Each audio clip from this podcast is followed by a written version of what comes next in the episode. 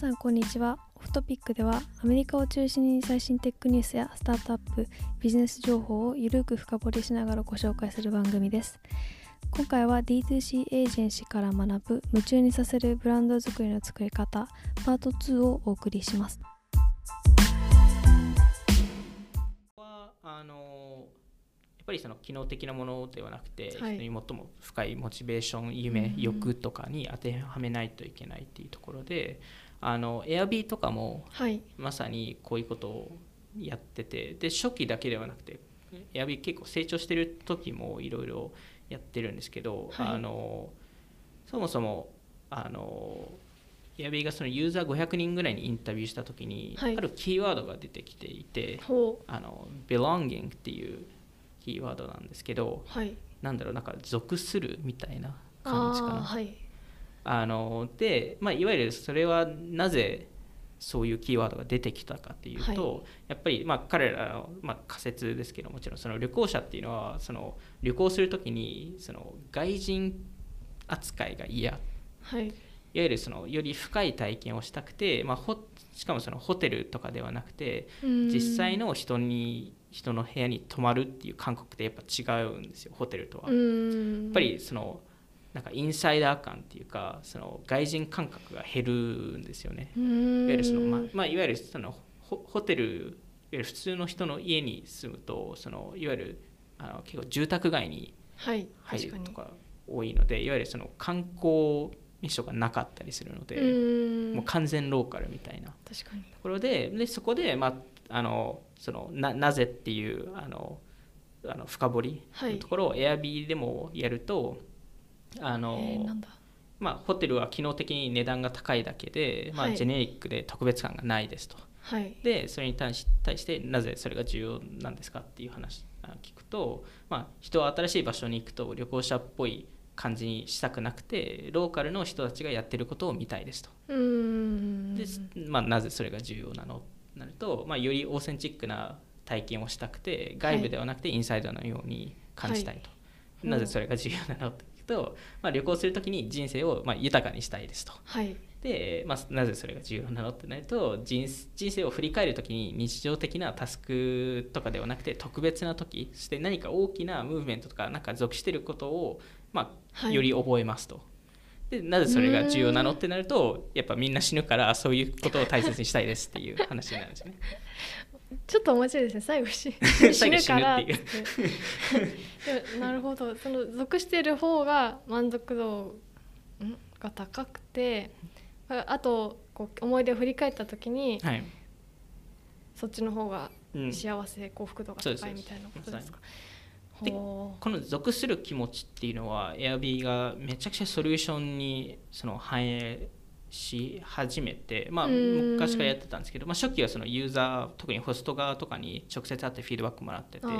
でやってたんですけど、はい。まあ、事業を拡大する上で新しい市場、まあ、新しいマーケットとかはい。場所とか広げるときに、あのホスト向けのイベントとかを提供したり、うん。本当にその従業員を新しい市場に送り込んでやってたんですけど、それってやっぱなんかスケールできない方法に見えがちじゃないですか、はい。い、わゆる毎回人を送り込む大変そうですね、はい、ただあの結果として比較するとあの人を送り込んだ市場っていうのは送り込まなかった市場と比べると倍のスピードで伸びるんですよ、へー。それはもう Airb のデータで分かってるんですけどやっぱりその人々のコネクションつながりたいニーズを解決してるのが Airb で。あーなるほど。でこの2014年に Airb ってリブランディングしてるんですよ。はいあのロゴが変わった時ですか？あそうです。まさにロゴが変わった時に。でそこでそのビロンギングっていうその言葉を、えー前面に出していてで、えーそもそもその新しい草野さんが言った新しいロゴっていうのが、ベロっていうニックネームなんですけどニックネームあったんですね。ニックネームがあるんですよ。ベロ BELO のベロなんですけど、はい。い、わゆるなんかそのコンセプトとしてはその人場所愛情そして Airb が集まることを表現している。いわゆる全員一緒の場所に集まる、まあ、いわゆるそのビロンギングですよね。でそもそもタッグラインももともとあの Travel like a human いわゆる人間のように旅行しようみたいなところを belong anywhere に書いてるんですよ。でさらにその色合いももともとそのスタートアップブルーっぽい色からあそのパッション系のそのピンクレッドに変えてるじゃないですか。ロゴもそうですけど。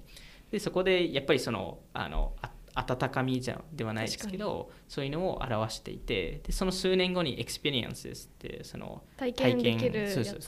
もう出してるのもやっぱその belonging のコンセプトでやっているのと2018年には、えー、結構有名なフォントの制作者がいるんですけど、はい、あのダルトン・マーグさんっていう人なんですけど、はい、彼が、えー、 Cereal っていうカスタムフォントを作ったんですよ。名前 名前分かる人には分かりますね。分かる人には分かりますよね。あのエアビーのちょっといろんな歴史にね関わることなんですけど ただこのカスタムフォントが結構特殊なもので一つのフォントで全ての、えー、マーケチャンネルプロダクト、はい、えー、そして複数の,、まあ、あのエアビーですと複数の国で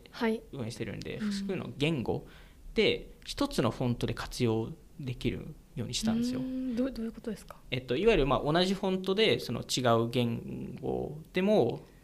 同じフォントにしたりとか。え例えば日本語というかひらがなとか漢字？ひらがな用にもちゃんと使えるようにしたりとか。あえ日本語のフォントを使ってても馴染むようなってことですか？そのシリアルの、えっと、いわゆるそのシリアルっていうのはその日本語のフォントにも使えるっていう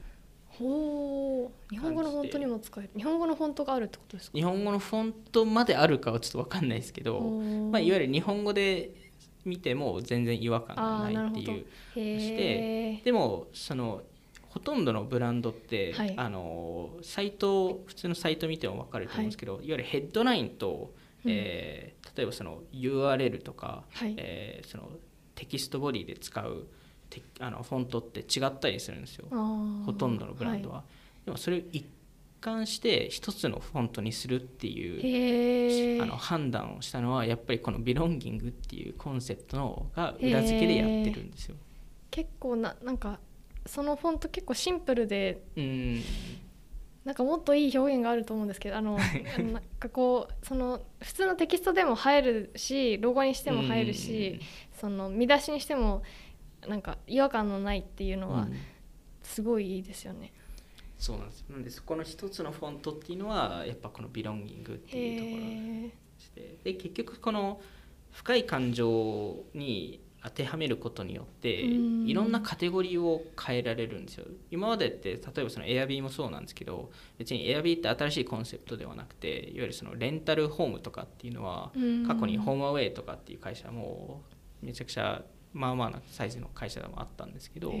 エアビーがそこを置き換えたり例えばその、えー、ベンモとかはいあの送金アプリ。そうです送金アプリとかもまさに、えー、いわゆるそのお金を送り合うまあ、いわゆるぎこちない雰囲気特に友達同士でやると若干なんか変な空気になるじゃないですか。いくいくらそうですいいくらちょっと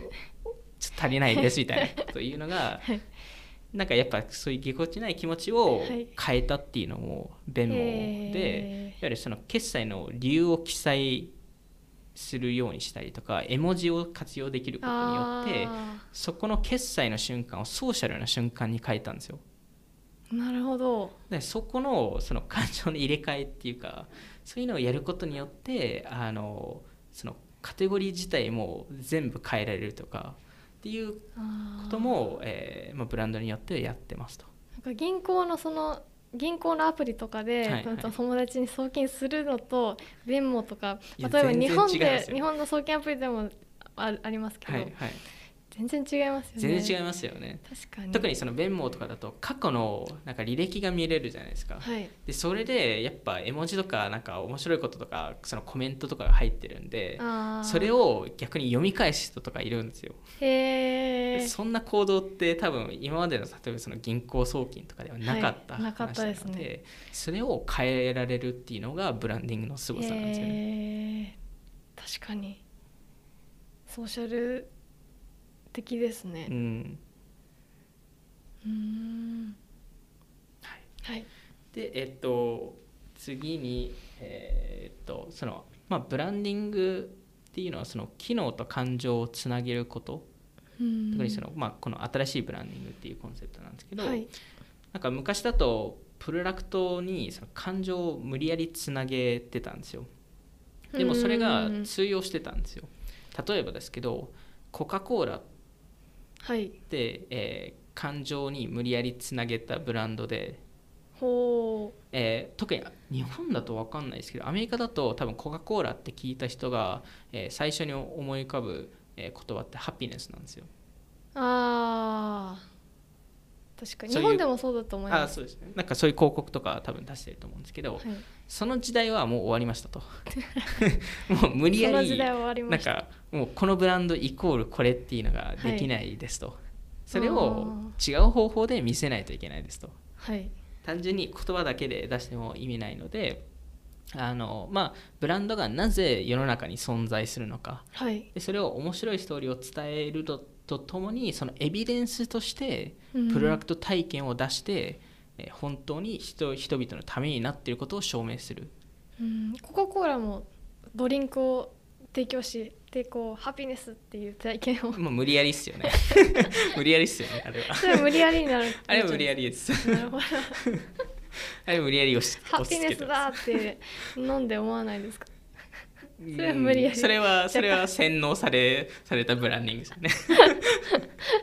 D2C とかこの新しいブランドはちょっともっちょっとまあもうちょっと違うかなっていうところで、えで、えっとまあ、そのいい事例がオはい。ールバーズ、ー。まあ、でこれはそもそももう本当にレッドアントラーがあの初期からやってたうん。ところなんですけど、まあ、そもそもレッあのオールバーズ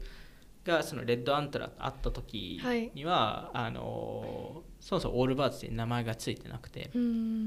であの、まあ、創業者の一人のティム・ブラウンさんっていう人が、はい。ニュージーランドのサッカー代表選手だったんですようんもともとでその時にまあいろいろ無料でその靴とかもらえるので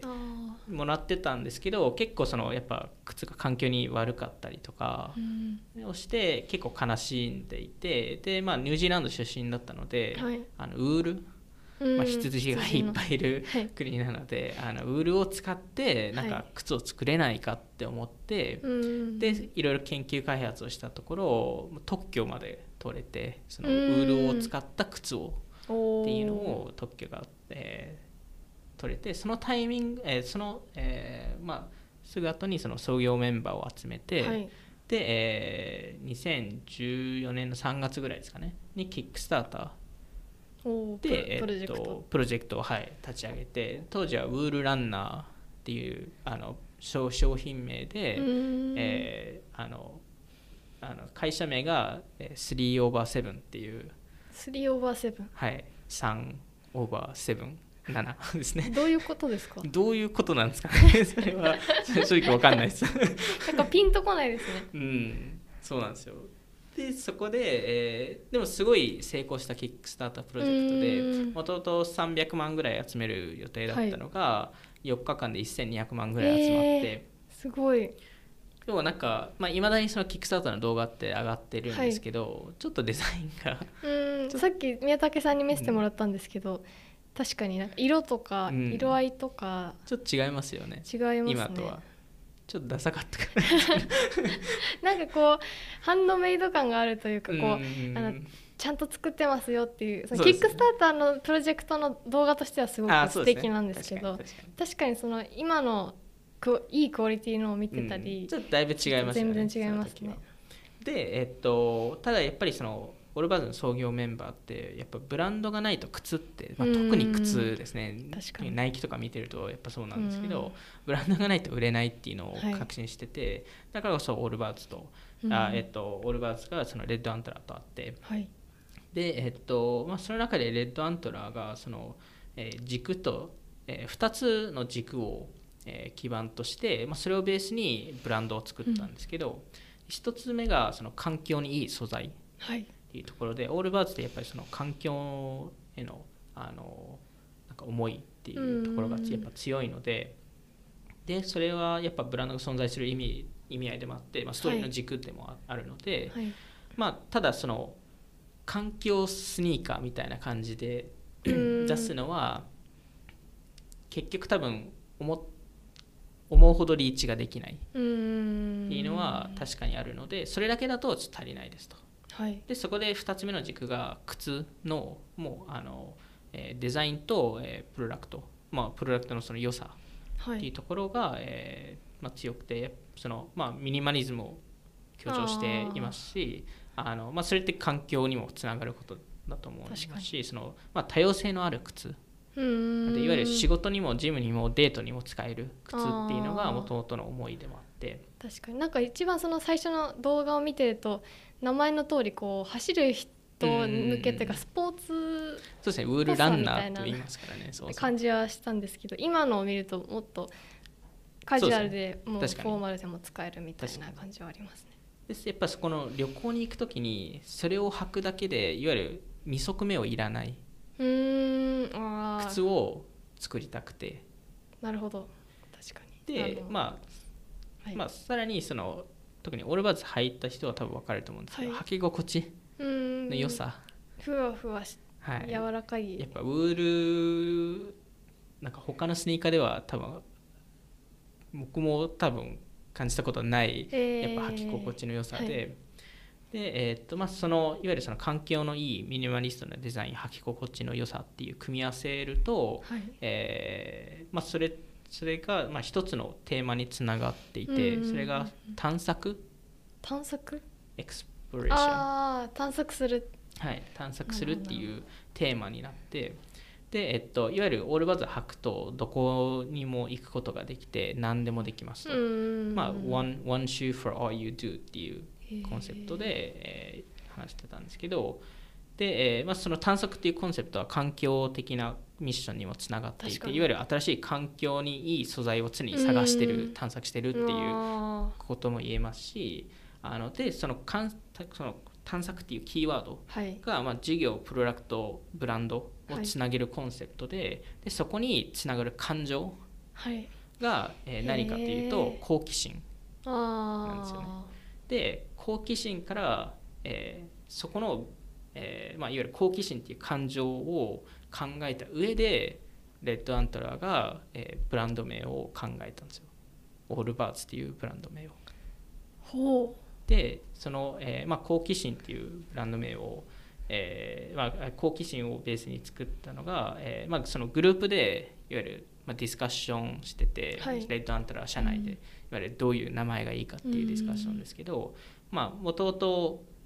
ニュージーランド出身なので、はい。創業者が、はい。あのまあ、ニュージーランド絡みがいいんじゃないかっていう話で。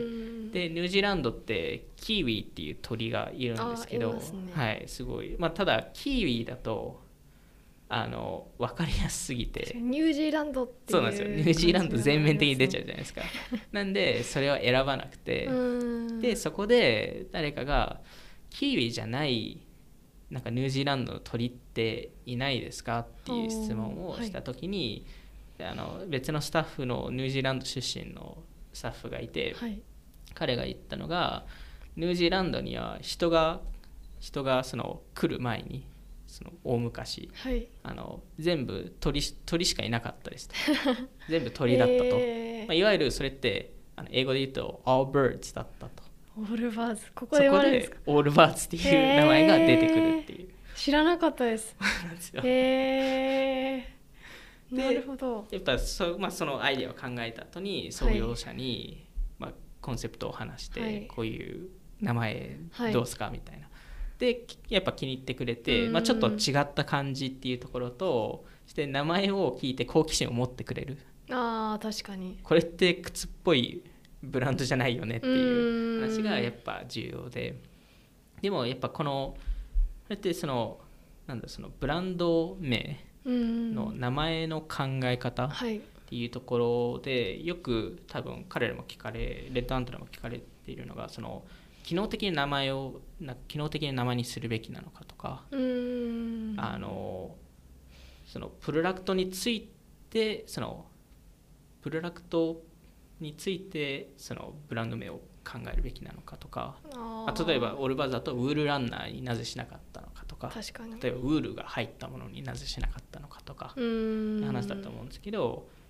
なんかでやっぱり特に大手大手企業だとあの多くのブランドってそのプロダクト名をテストするときにユーザーにヒアリングするんですけど、はい。その時に若干その間違ってる部分っていうかそのコンテクストが抜けていてうユーザー側からすると。でそれ、まあ、いわゆるそのアンケートを取っただけだとはい。大体のユーザーは機能的な名前を選びがちなんですよ。いわゆる分からないのでブランドが。ただ実際に言うとあのいなんかユーザーってそのコンテクストなしで名前に触れることってないじゃないですか。いわゆるそのオールバーツっていう、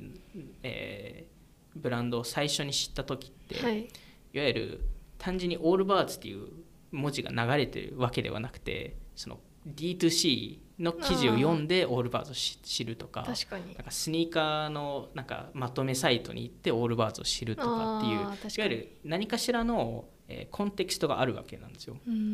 だからそこの場合、えーそのコンテキストのことをちゃんと考えないといけないので大体のケースは機能的な名前ではなくてより感情的でアブストラクトな名前を選ぶのがいいんじゃないかと